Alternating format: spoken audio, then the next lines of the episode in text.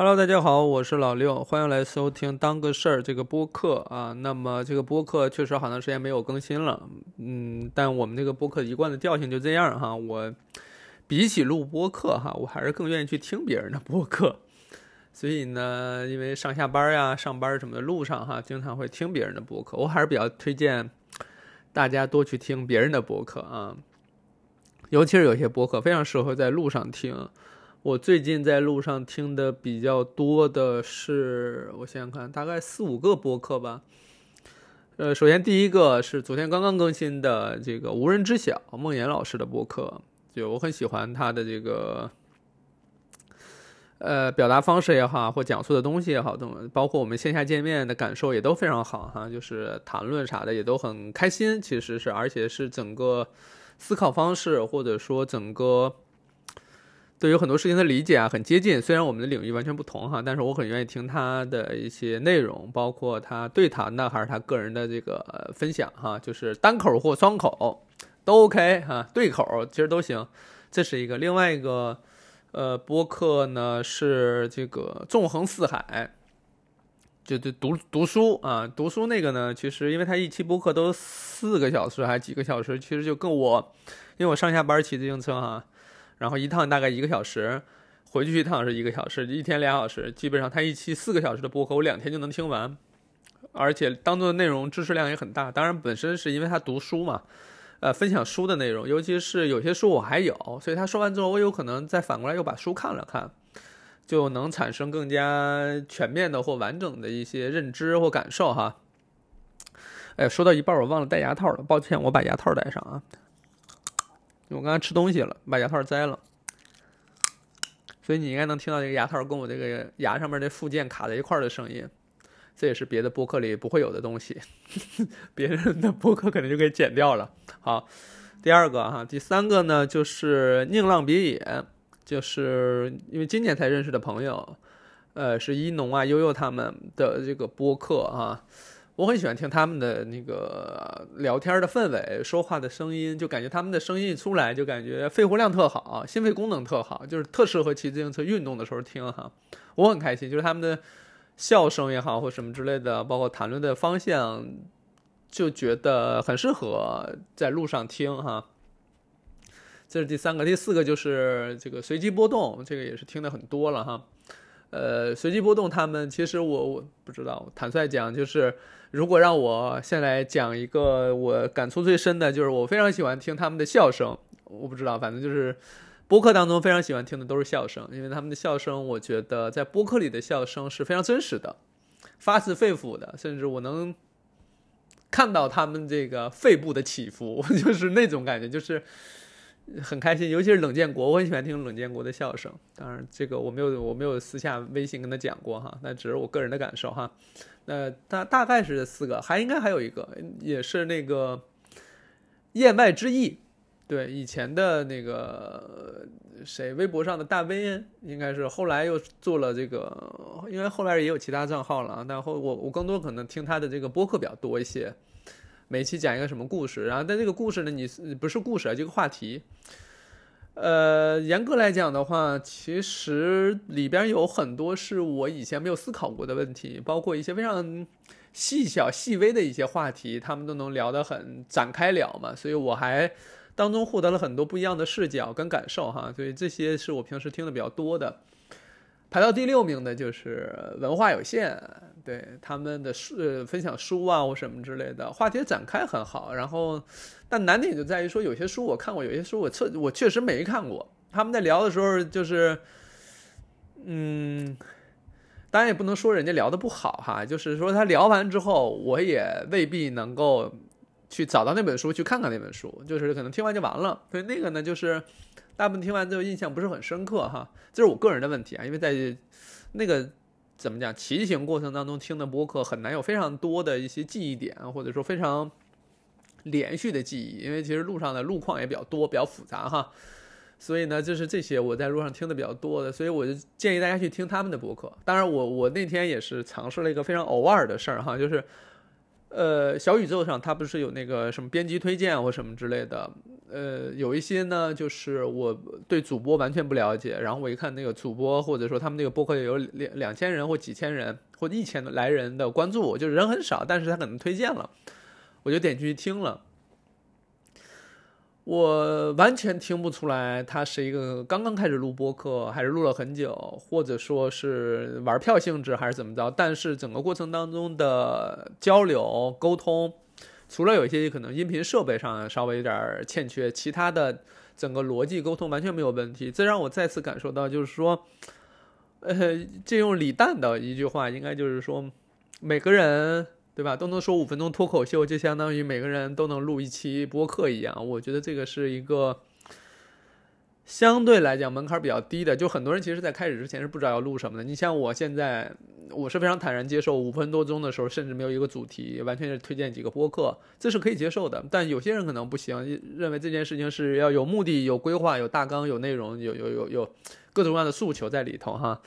所以呢，这就面临一个这样的问题，就是很多人不太不太敢这个开始。但其实，我觉得每个人都可以，因为我们在现实生活当中遇到自己感兴趣的话题，遇到这个这个这个好朋友，或者说能够非常熟悉的朋友的话，那掏心窝子聊什么的，聊一个小时，他肯定不是不在话下。因为你走在夏天的街上，你看到那些大排档，大家坐在那儿吃饭喝酒的人，那就聊一宿，他们都没问题。所以。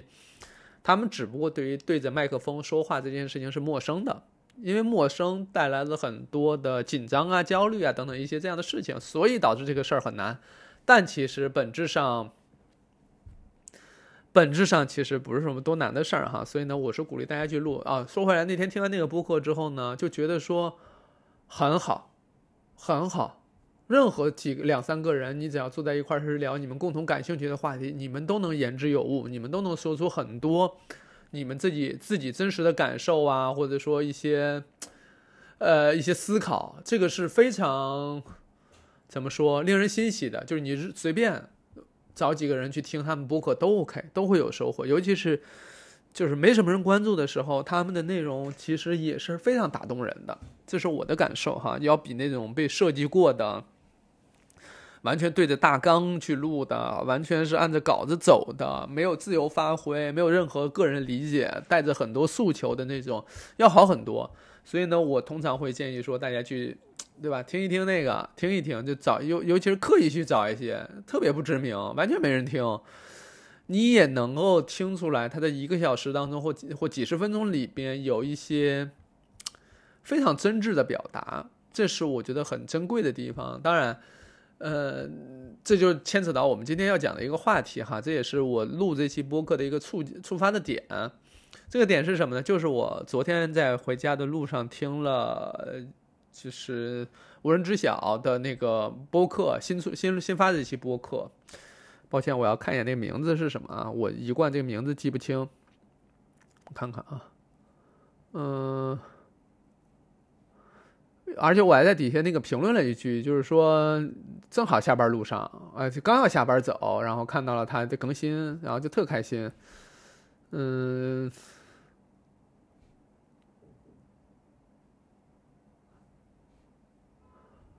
呃，对，是他的第三十期，他说是第三季的最后一期，是让奇迹发生。呃。取决于他是先看了一本书，然后那本书呢说是这个伟大不可以重复，大概是这意思啊。我书名我也记不清，我伟大无法重复还是伟大呃为什么伟大不能被计划？抱歉，这名字记了一个稀烂哈。讲的就是说有很多非常随机的你无法计划的事情。然后呢，在这句话这这这本书里面呢，讲了他很多作者。如如何产生动机去写这本书是非常随机的，因为一个 AI 的画导致他写了这本书，或者说想到了这个为什么伟大不能被计划。那梦岩老师呢，就是因为看了这本书，才录了这期播客，然后这期播客的名字叫做《让奇迹发生》。那有有一种怎么说呢？就是说这个接力棒要传递的感觉哈，就是说。好，到他那儿，他是写到这个播客上是让奇迹发生。那在这个播客当中，他其实提到了一句叫做“人生是旷野”，这是他自己说的啊，就是他自己很喜欢一句话。当然，我不知道这句话是是从哪儿来的，有可能他说了，但我忘了。呃，反正我就是在一直在感受这句话，因为是从昨天听完到现在，一直是在脑海里激荡的这种感觉哈。我想想看啊，我我搜到了，人生是旷野，不是轨道。嗯，OK，这是谁说的呢？人生是旷野，不是轨道，是普罗米修斯写的。是普罗米修斯还是我看啊？哦，出自于电影，美国的电影《普罗米修斯》，是著名的电影《异形》的前传啊，《异形》是吗？《异形》我没有看过，但这嗯，没准儿就打开了我要去看一看《异形》这这这这部这个系列电影的一个一个开端哈。《异形》是不是那个外星什么？我有点记不清了。对，反正就是这句话哈，人生是旷野。我我我听完这句话之后呢，我就从昨天到现在一直在想这个是不是旷野这个事儿，甚至我可能这期的播客的标题可能就是“人生可以是旷野吗？”这样的一个问题哈。所以，因因为有时候跟孟老师聊完之后呢。我都感觉像是又领到了一个新的议题，因为我们两个共同特点就是很愿意在脑海里同时激荡着一些议题，就是可能脑海里可能一直在以一个相对低频的状态在梳理着，或者说，呃，怎么讲，盘算着，或者说记录着一些一些东西，然后呢，可能到真正觉得自己准备好了，不吐不快的时候，就可以坐下来录哈。包括他那个让奇迹发生，他说。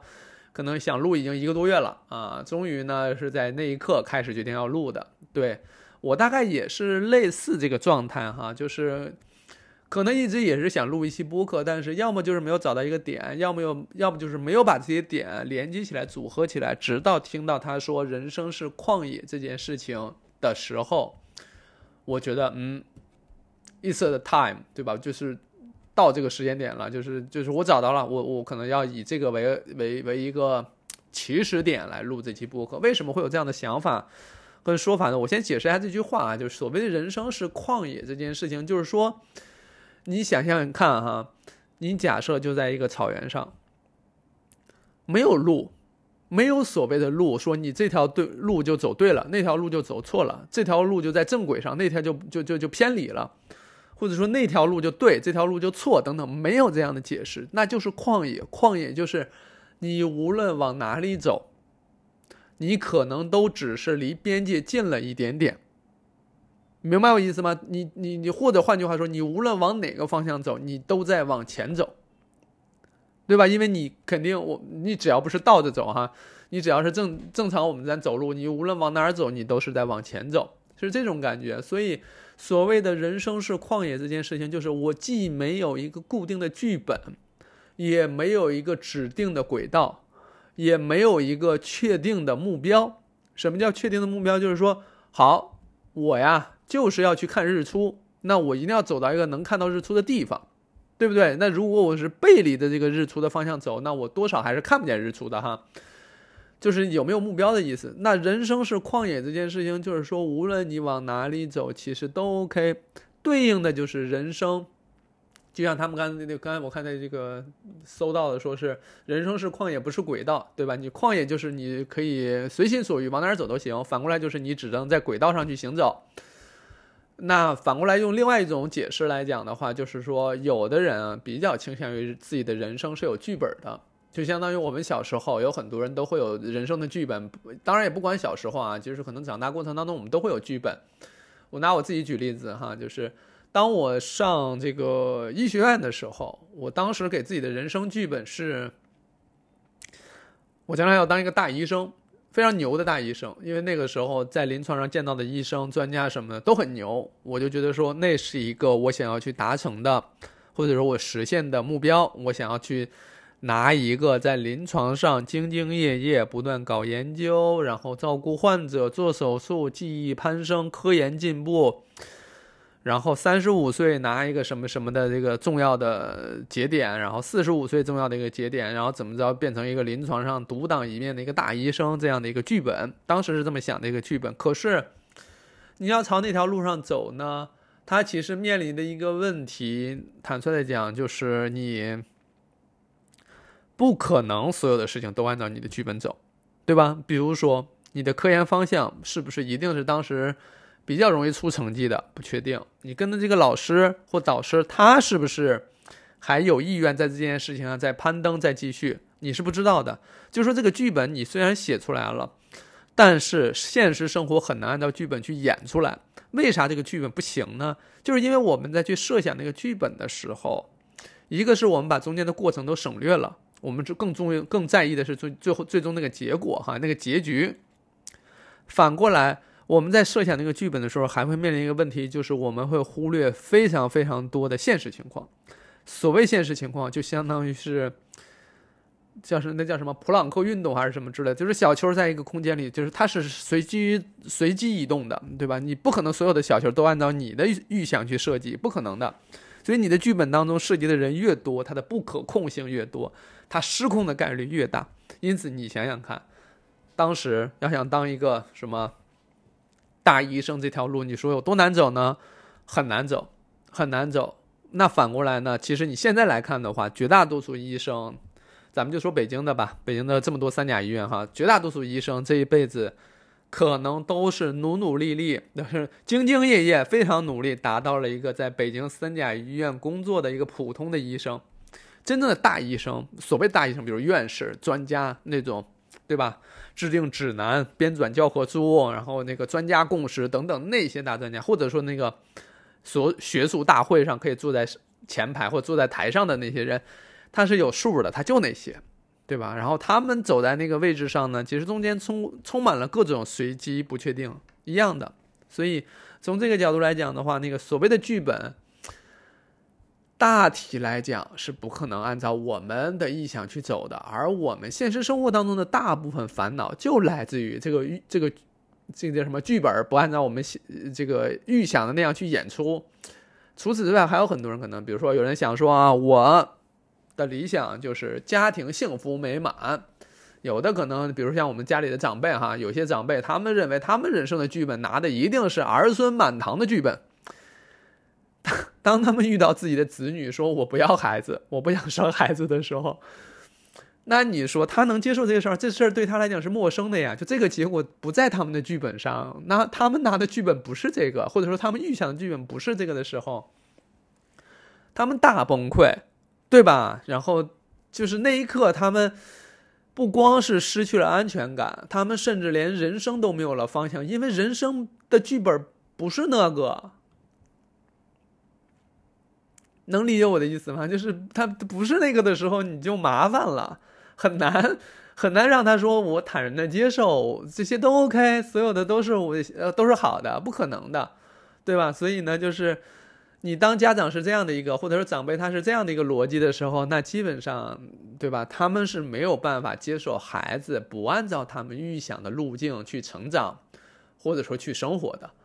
那这也是这个代际之间的矛盾，可能就来自于这里。你不然，坦率讲，你要是跟这个父母哈，咱们把这个重新把目标再调整调整，比如说，父母想要的是一个健康快乐的孩子。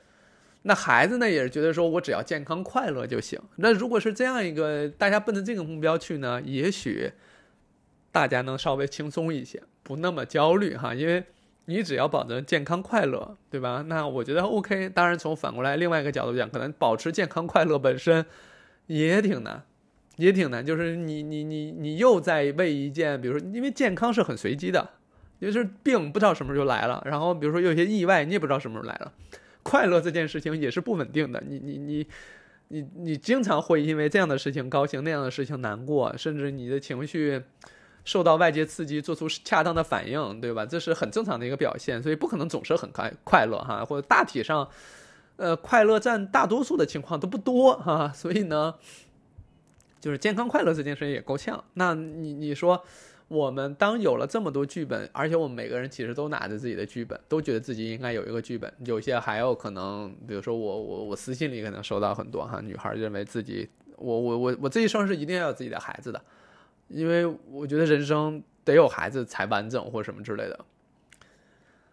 有时候我可能私信没法直接跟人回复，但实际上我特别想告诉大家，你有孩子没孩子，人生终究是不完整的，因为人生是旷野，你走的。你能在这个旷野里留下的你的足迹是有限的。你你你走到这儿，同样一个时间点，这一秒，我可能说了这句话，我就说不了那句话。你懂我的意思吗？就是我我能往那儿走，我就走不了那儿，这是一样的。就是那个时间不会重来，但在同样一个时间点，我只能做出一个选择。一样的，在这个旷野当中，你的足迹，每个人可能走出来都是不一样的。当然，每个人的旷野大小也不一样哈。所以就是，当你这个带着剧本说啊，我我我一定会有自己的孩子的时候，那么面临的问题就是。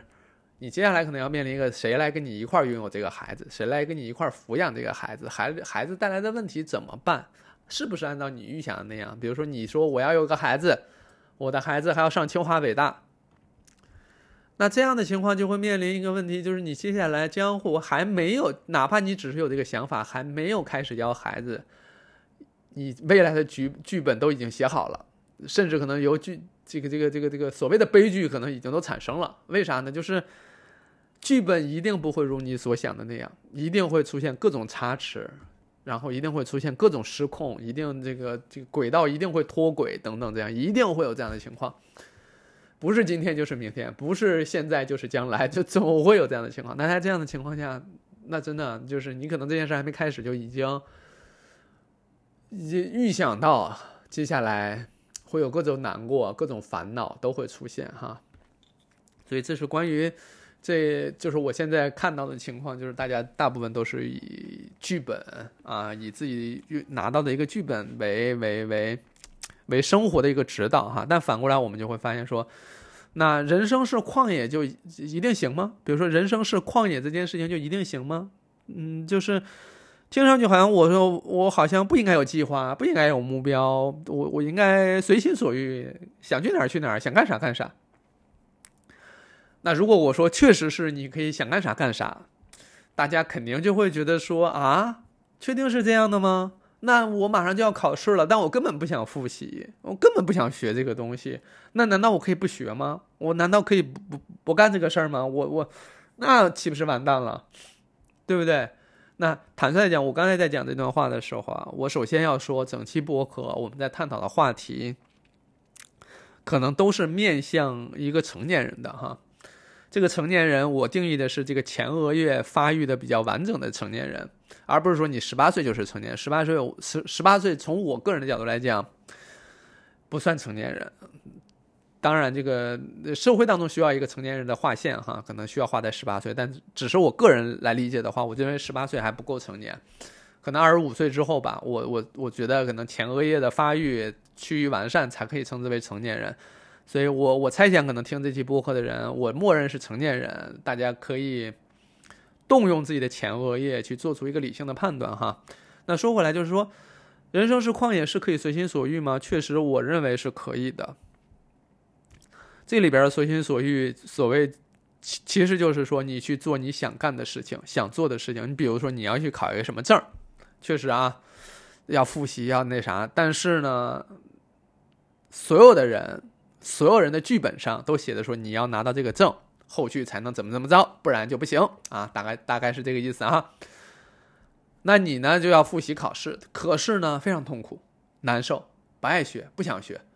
那裸考呢又肯定过不了，不复习又不行，复习呢又很痛苦。生活当中其实你自己能感受到，你完全不想为这件事情挤出任何时间跟精力。稍微有人一叫你，你就走了；稍微有有有个其他事儿，你就走神儿了；稍微有个什么游戏呀什么的，你就去玩游戏了；有个电影，这个你就去看电影了。这其实是在用你的身体力行的方式，向你的大脑发出信号，说我就是不想考这个试，这个证啊，我不想考。那如果说确实是这样的话，你勉强为难自己考了这个证。让自己走在了一条自己一直很抵触、不想干、不想学、不想进一步去提升的这样的一条道路上，那未来的时间呢，你就会努力的一直走在一个，或者一直在演一个你自己根本不想演的剧本，是不是有这个可能呢？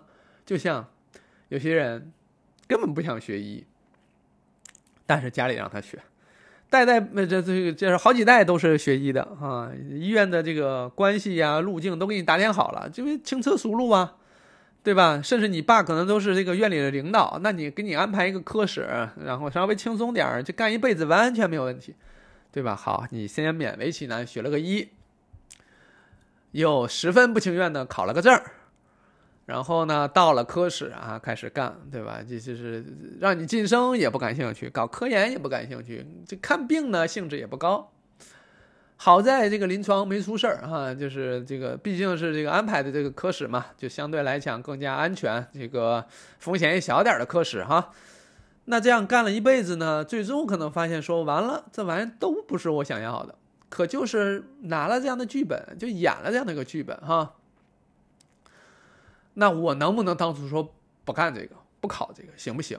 其实呢，也不是不行，只不过有时候我们可能对于现成写好的剧本啊，怎么讲啊？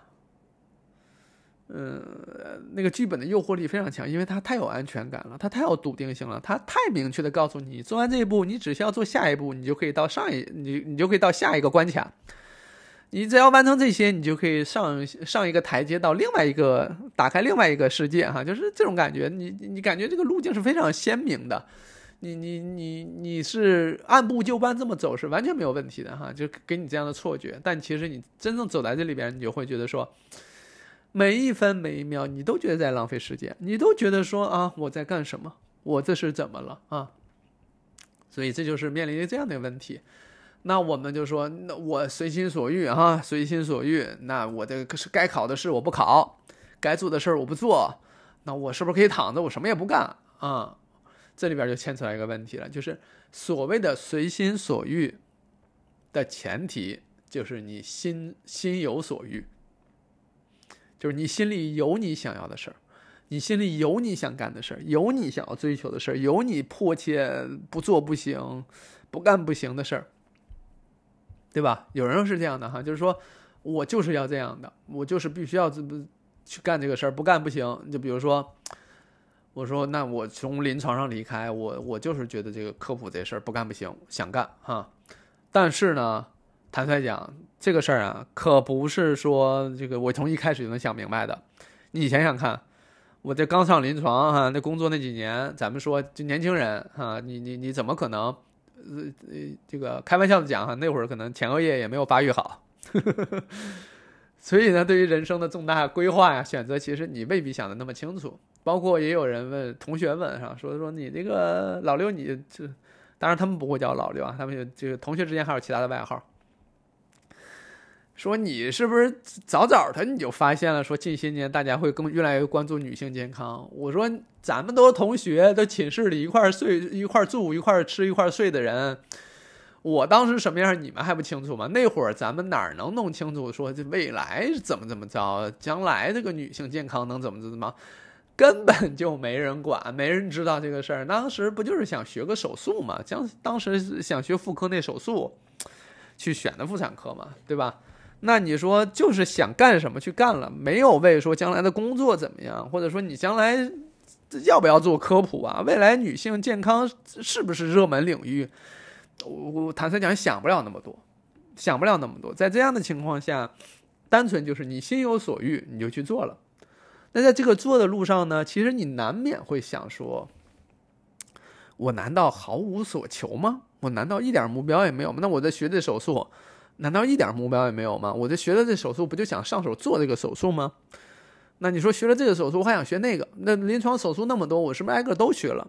对吧？那学了之后，都学完了之后，那有没有可能有一天我在临床上还要发明新的手术呢？对吧？手术器械也好，手术方式也好，入路也好，都可以发生改变等等。其实这事儿就没头。但你只要是想干这个事儿，他那个目标啊，其实是很难非常明确的显现出来的。或者说，如果说我们用人生是旷野来理解的话，就是旷野啊，没有边界。你刚要走到这个边界的时候，它就会打开新的一片旷野，你就还能继续走。所以你始终是在走在不断去扩大旷野这个面这个路上哈。那手术也有可能哈，那个时候就是啊干这个干那个啊，就想学手术哈。那你说，难道人不应该有目标吗？我觉得人有目标也是对的。但是呢，这个目标有时候可能会怎么说？阻碍你当初的初心，或你当初特别想去做的事儿，有可能就受到阻碍。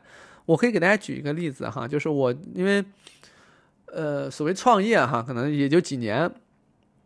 我觉得我现在是一个创业的二点零阶段。这个所谓的二点零阶段，就是说，到了这个阶段，我已经到了可以坦诚的，或者说真诚的跟大家讲，就是我现在做的每一件事儿，想做的每一件事儿。我都可以是不看结果的去做，什么意思呢？就是今天发一科普，发完我就去想下一篇科普，我就准备下一篇稿子去准备其他内容了。那有时候有人会说啊，老六，你这个刚讲这个科普怎么上热搜了啊？这么多人看，我说啊，那挺好。但是那篇稿子还有不够好的地方，我有可能再把它转发，再把它信息再补全一些，或者说有一些地方没有讲清楚，需要额外解释的，我可能过了一页，我就觉得这儿不好，我就去那儿改了，就讲了。但是这事儿过了就过了，我肯定就会投入到下一件事情去当中去了。就是我我做完就就放那儿了，那个这不，他就是他后期的数据啊或什么的不是我的目标。包括在录播课，我也几乎不不太关注他那个播放量，包括评论量什么之类的，因为它不作为我要不要录下一期的一个一个前提，对吧？我现我录下一期的主要原因就是因为有话要讲，表达欲旺盛，想说，否则我就不说，对吧？那我也不会说，因为呃某一期数据特好，那我就再去围绕那个话题继续讲。哪些嘉宾效果特好，我就再把嘉宾请过来。那如果我跟嘉宾没话说，我请过来干嘛呢？就仅仅是因为我们的某一期数据不比较不错，那他就特别像是我为了追求某个数据去做的这件事儿。一旦我察觉到这件事情之后，我就不是那么感兴趣了，就没那么想做，因为目标不对。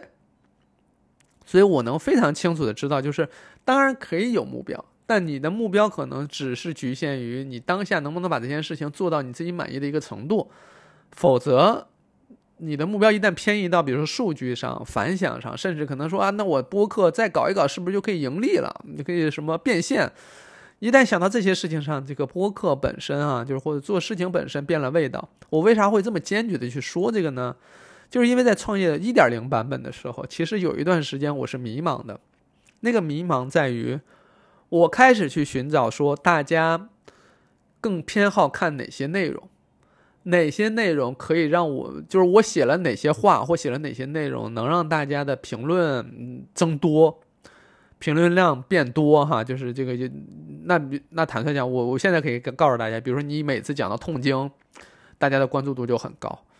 然后评论一定会高。每次你讲到月经，底下的评论呀、提问呀、咨询呀、相互帮忙啊，就是评论，这就起码得过千。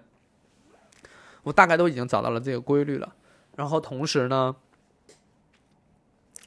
这时候正好面临一个问题，就是我想做关于生育损伤的这个系列视频。那有些人就会说：“好，老六，你开始做这些夺眼球或者耸人听闻的内容，就是为了流量。”为了让别人都关注你，然后你变现或什么之类的，因为我我然后那个系列呢，我在开始之前我就仔细去琢磨琢磨，我做这件事到底是干嘛？因为你一旦目标不一样，你再去做这个内容或者说设计这个内容的时候，或者说准备这些材料的时候，它是不一样的。比如说啊，假设同样一个我们说妊娠纹这样的一个内容哈，那如果说我为了夺大家眼球，为了激起大家那个情绪上的共感啊，或怎么着，我应该竭尽所能的去寻找网上各种吓人的，这个这个抓人眼球的那些这个妊娠纹的照片，因为有些那些那些那些图片哈，或真实的情况还确实挺吓人的，至少说是在视觉冲击上是非常强的。我就应该努力去把那些都汇总在，然后在在在视频的前一分钟可以这个快速的闪过上百张这样的这样的照片让大家看，把大家的情绪调动起来，然后后面讲说这个情况多严重多可怕哈，把情绪煽动起来，这是一种就是你完全是要去去去获得流量，去去煽动情绪，去去去去表达什么的时候，或者会引导什么时候，那可能你可以用这种方式，但反过来，如果说你就是想把妊娠这个妊娠纹这件事情讲清楚，它的发生概率、它的发生原因、它的这个严重程度的分级、它的对生活的影响，或者说如何预防等等这些事情，你把它全部都讲清楚，那我觉得是忠于妊娠纹这个概念本身的科普内容。我没有意图去去煽动大家的情绪，也没有意图说让大家。怎么着，就是或者说是叫什么迎合哈？有人会说你迎合网上大家不婚不育的这种情绪或诉求，其实不是的。因为看视频的人，有人是要生的，有也有人是不生的，这些都可以。那我没有理由把这件事儿这个所谓的无限夸大哈，然后不给大家谈概率，不跟他大家谈谈这个发生原因，不跟大家谈这个个体差异性，一味的就是说这个事儿多可怕多严重。那就会导致人家原本想生的人也没有获得一个相对准确的信息，而把自己陷入到恐慌当中。因为这个人群哈都有，你有想生的，有不想生的。而从我做科普的内容来讲，我我希望我的内容去去传递出去之后，是用来辅助人们做出选择的。你要么。对吧？可以去修正自己的选择，要么可以深入去理解自己的选择，要么可以去重新权衡自己的选择。这是我想要做这个内容的一些动力，或者说背后的原因。但是，一定是在前置的时候，你要讲清楚，你你想清楚，你到底想干嘛，对吧？就是我肯定是有目标的。但是，至于大家会说的说啊，那你做的这个内容好了之后带来的粉丝的粉丝量的增长、关注量增长，或者说广告的问询增长，或者是变现增长等等。嗯，怎么说呢？我这样说出来，大家可能会觉得说老刘你也太装了吧？你你你得了便宜卖乖哈，或者这种。但其实对于我真实的感受来讲的话，内容传的很远，这对我来讲是很好的一件事情，我也很高兴。但至于粉丝量增长或阅读量怎样怎样那样情况，我其实没有那么的开心，或者说那么的重视，因为我。扭头还要继续做其他的内容。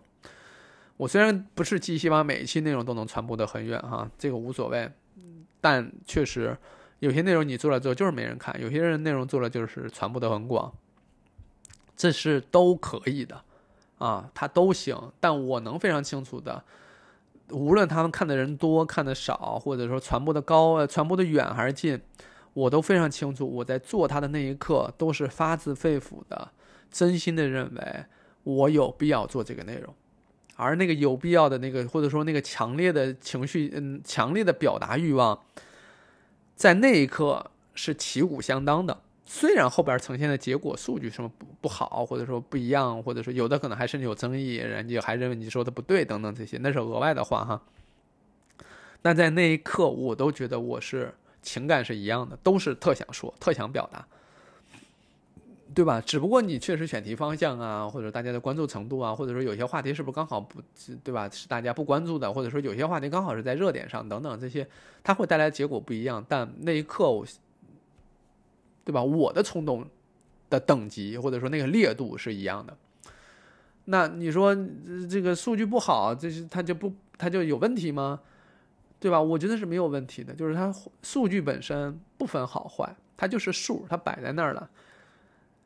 它超过你的预期，你就觉得好；它达不到你的预期，你就觉觉得糟糕。那肯定是你对自己的预期是很坚很坚持的。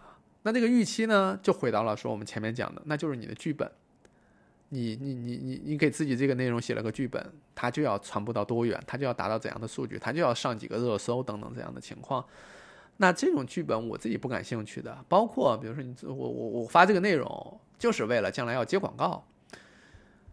如果是这样的话，我如果感知到我这个内容是这样的话，这个初衷或这个目的的话，我我大可以不做，我不发就好了。我没有那么强的意愿去发，为啥呢？因为一旦我开始为接广告变现去做我自己没那么认可或不那么喜欢的内容的话，我是没有信心说我这事儿能继继续坚持下去的。我只有在做我自己真正喜欢的、想做的、忍不住想要投入时间跟精力去做的事儿的时候，我才能相信，哦，我这事儿能做的久一些。所以我比较倾向于认为，我个人对于把一件事情做的足够久是有追求的。特别巧啊，就是我我这个微博可能是一四年还是一三年的时候就注册了，但那个时候呢，有一个它有个简介。简介呢就写了一句话，因为我要不是要不是看的话，我都不知道有有这样一句话哈。那句话写的是认真把一件事情做好。呃，我在我的生活当中经常会出现一个，就是我可能是七八年前写了一句话，但当时根本不知道为什么写，然后可能自己也没有太理解这件事情，可能过了七八年或过了五六年再回看那句话，才才把那句话真正的含义琢磨明白。但是呢，这里边就有一个啼笑皆非的事儿，就是好像这句话是十年前或七年前的我写给未来的我的，就他像是写给我自己未来的我自己的一封信一样，就像这个播客一样。我可能今天录了，可能十年后我再回听这期播客的内容，发现这期播客当中的某一句话或某一个观点，恰巧就可以解决我十年后的某个处境当中的我的困境的难题等等这样的情况。我经常会有这样的感觉，就像认真把一件事情做好这件事情，那他可能就是我看九年八年前在微博注册的时候写的这句话，当时可能写完就忘了。然后平时也不会去琢磨这件事情，可是，在最近这几天，我又看到他的时候，我就说：“哦，我好像这几年哈一直在认真的做这件事儿，希望把它做好。但好这件事情的标准一直在变，一直在变。中间有一段时间的好是所谓的要追求数据。”最中间有一段时间，还有一段时间的好是所谓的好，把内容做到好到它可以接到广告，好到它可以变现，好到它可以养整个团队，对吧？包括我前段时间我也讲说，我们整个上半年发完工资，把所有的这种房租什么的成本全都刨掉之后，我们接近三十个人的团队一共挣了二十万块钱。团队当然大家不是很高兴哈，觉得说。咱们辛辛苦苦干了半年，二三十个人辛辛苦苦干了半年，只挣了二十万块钱，对吧？连一个月房租可能才，对吧？一个季度的房租才勉强才能交上，这样的大家肯定是不开心。但其实你要整个看这个这个大环境的话，其实大家都不挣钱，很多甚至可能都都倒闭了，都都解散了。我们不仅没有解散，还挣了点钱。那这个情况其实已经很好了，但大家肯定不高兴。而且对于我来讲的话，他挣三万或挣五万或挣三十万或挣一百万，难道我下一期视频我就不录了？我该说的话就不说了，该做的事情就不做了？反过来，那因为挣了二十万，可能才触达了我有现在这样的感受，现在这样的感悟去跟大家去分享，才促成了这段播客当中涉及到的内容哈。所以我一直在想说，呃，没有。没有一个固定的目标，在一个旷野当中随心所欲，确实是可以的。只要你做的是你想做的事儿，然后你可以不计得失、不计结果去做它。那有些人就会说了：“说那你这个不计这个不计那个也没有回报，那你怎么活下去啊？你怎么那啥呀？”嗯，坦率的讲。坦率的讲，我只能说是有可能是我运气比较好哈，或者说相对比较幸运。我就我猜想可能是比较幸运了。就是说我在现在这个阶段，我发现我只要非常专心的、认真的去做我的内容，不去思考数据、流量什么变现这些事情的时候，我反而是有可能把这些内容做出来，做好、做好的，做的我我我我我满意的，符合我这个门、符合我这个心理要求的。那一旦符合我的心理要求，并且做得好的时候，它带来的附加的价值就是你确实好像流量也好了，然后涨粉也好了，甚至可能广告问询也好了。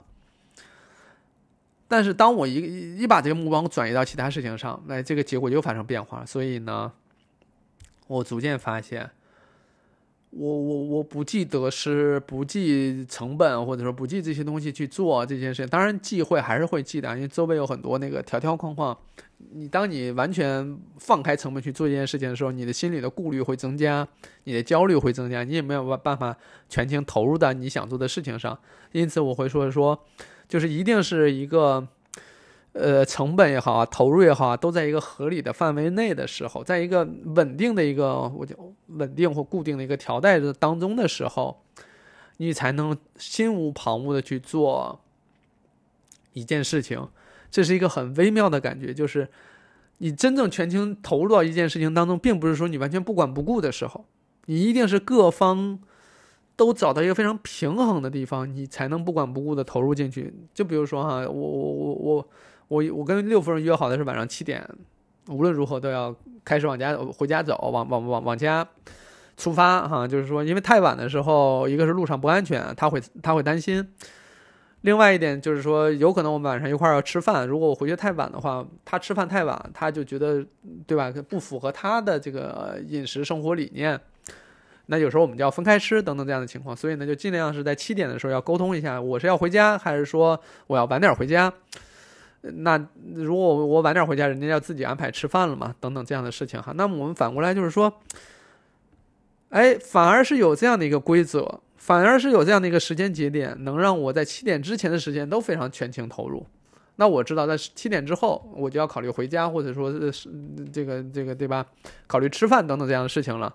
那之前就可以全情投入。所谓的全情投入，我觉得就是一个在自己建立的规则条框当中的心无旁骛，对吧？不存在所谓的你可以不管不顾、所有不管的的的投入，这个其实是很难哈。包括我们做 BUSG 做衣服，我说我做这个衣服，重点是在表达、像宣传这个理念，让所有的女孩都能做自己等等这样的情况。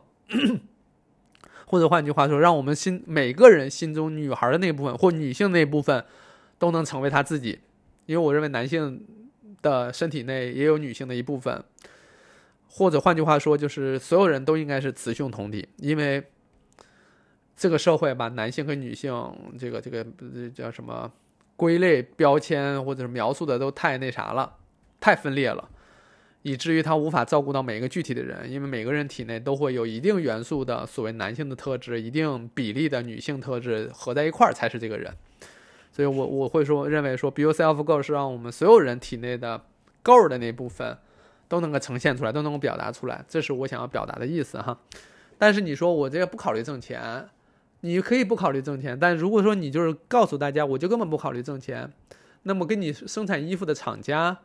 然后呢，这个中间的策划，包括设计团队，包括销售，都会陷入到一个困局，就是你既然不卖钱，你也不打算挣这个钱的话，那我在这个环节当中能不能挣钱呢？如果我在这个环节当中挣钱，你又不想挣钱的话，我那我不相信你有你是有动力把这个东西卖好的，能理解的意思吗？就是你如果在卖衣服，你根本不图挣钱，那我我也不愿意加入这这样的项目，因为。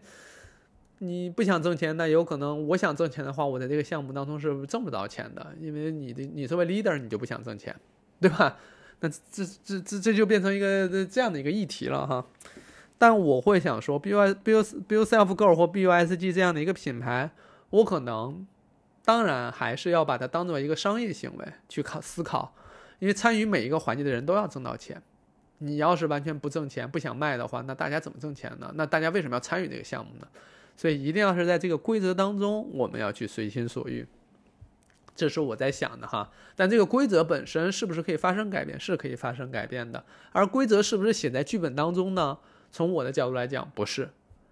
啊，就是我不可能说在做这件事情之前，我就把这个剧本写剧本写好，并且把规则设定好。不是的，只是在这个过程当中，规则的不断调整、优化，都是为了让这件事情更长久、持续的做下去。所以我那天在书上看，我说所人家作者说啊，作者说这个规则，规则实际上代表的是多方对于达成共识或达成统一的诉求，就是我们建立一个规则，我们一起去遵守。这样的一个规则，这是我们想要达成，因为有一个共同的标准去遵守，这是多方合作时候的一个夙愿哈，呃，就是一个一个一个一个一个诉求，就是你至少得有一统一标准，大家都去做才行哈。所以制定规则实际上是这样的一个诉求，而不是要求每个人都必须按照规则去执行，有点有点有点是这个绕口令的意思啊，啥意思呢？就是。当继续坚持这个规则违背了我们的初衷的时候，这个规则就变成了阻碍，就要把它破坏掉，就要把它消除掉，然后去建立新的。而新的规则过一段时间一定会不匹配、不适配，它就需要拆掉重来。但不断推翻规则、建立规则、再推翻规则、再建立规则的过程，其实表达的是所有参与人员想要达成一致，想要让这件事情。继续推进下去或长久运营下去的一个共同意愿，这是我的理解。所以呢，就是我我为了让科普这件事情更加长期持续的做下去，我希望它做下去，我想做下去，我愿意投入精力时间去琢磨这件事情，去不断思考我的路线、我的规则，我我要怎么走，我的不断去观察我的一个时间精力会主动流向哪里，观察这些的目的就是它流向哪里我就往哪里走。比如说我开始去思考衣服的时候，那我确实，你不让我做这衣服，我就老想想的时候，我连我连科普内容我都写不出来。因为我一直在想，脑海里在想，我我这个衣服要怎么做？我我我希望它有什么功能？我希望它实现怎样的价值？老想这个时候，你科普怎么做呀？但时间忍不住想往那儿流动的时候，那我肯定就要把我手上的这个剧本放放下了。因为你说啊，我是健康科普博主，我肯定必须得做健康啊，我必须得科普啊。如果说我就死死死拿着这个剧本，那我就干不了别的了，对吧？所以呢，回想到说这个所谓的旷野，就是那我。时间精力就是忍不住往那儿流，就像，就像那个这个时间精力就像水一样，它从那个小坡上往下流，水往低处流，它一定会流向一那个低处。你明显感觉现在就是有一个低处，你的时间精力都要往那儿流。你说不行，不要往那儿流，跟自己较劲，我觉得没有必要。所以可能就会把时间精力放在那儿。那，哎，一旦把那儿这个时间精力都都这个做的想做的事情都做完了，扭头。精力又不自主的又流回到了科普这件事情上，我那我就还能做这件事情。所以，我现在说我在做科普，在做女性健康，希望让更多女性过上更好的生活这件事情。坦率的讲，不是说我设定的目标或怎么着，只不过这是这句话是几年前我写给我自己的。现在我再看到这句话的时候，我突然发现我已经不由自主的、自然而然的流向了这个方向。而当我的时间精力流朝着这个方向流动的时候，我是全情投入的，我是心无旁骛的，我是没有没有没有在意结果，没有关注成绩，没有关注任何什么获得的那种状态去投入去做的。那这个状态下，我可能就感觉像是走在旷野上，我所做的所有事情就是低头，把每一路每一步都走好。大概是这个样子。至于至于走到哪里去，我可能会跟随着这个自己的时间精力去去去去去流动，它流到哪里就算哪里哈。突然讲到这里边这这边的时候，我想到一个，呃，无论是那个梦岩老师在他的那期播客当中讲到爬山这个事儿，还是那天在宁浪别野听一农讲爬山的事儿。嗯，那天跟一农也聊哈，我说我们可以爬山，不断往前走，不断有新高度，不断去走走在这个爬山的路上，但是我们尽量没有一尽量去爬一个没有高度的山，什么意思呢？就是一旦这个山有高度，那总有爬到山顶的时候，爬到山顶往哪儿走都是往下走，对吗？那如果说这个山没有高度，你永远是在往前走，永远都是往前走。而这个山呢，它可能四面八方如旷野一般，你往哪儿走都是往前走。那我觉得也是 OK 的。所以呢，这是基于呃这几期播客哈，包括我我也在梳理我过过去这几年创业的时候一些想法跟思考。前两天也是，本来是录了一期，大概录到第十一分钟还是第十二分钟的时候。我突然就停住了。那那那那，反正那那一段一直音频我也不会发哈。那那段音频最后一句话就是我不知道我在干什么，我也没有什么要说的了。我觉得我当下录这个是不行的，我就停了。那期播客就录了十一分钟，十十应该是十一分钟还是十二分钟，反正就停了。我应该也不会发，我也忘了前面讲的是什么。反正就到那儿之后，我突我对那一刻的感受非常强烈，就是说我不想干这个事儿了。有人可能会说啊，那你这也太那啥，你不应该硬着头皮录完吗，或者怎么着？我说我硬着头皮录完了，可我一听，那不是我想要的东西，我完全没有，因为我硬我硬着头皮录完，我就要硬着头皮发出去，我还要硬着头皮去看大家的反馈，大家说什么，我这这我我说我没有办法一一路硬着头皮，甚至我可能到六十岁、七十岁的时候，我还要硬着头皮想，我曾经又硬着头皮录了一期播客并发出去了。太痛苦了，所以我我我我我觉得不行，我觉得不行，嗯，就是我觉得我们有时候会低估自己，去容忍自己去做自己不喜欢做的事情的这个这个这个忍耐，这个这个难受的程度哈。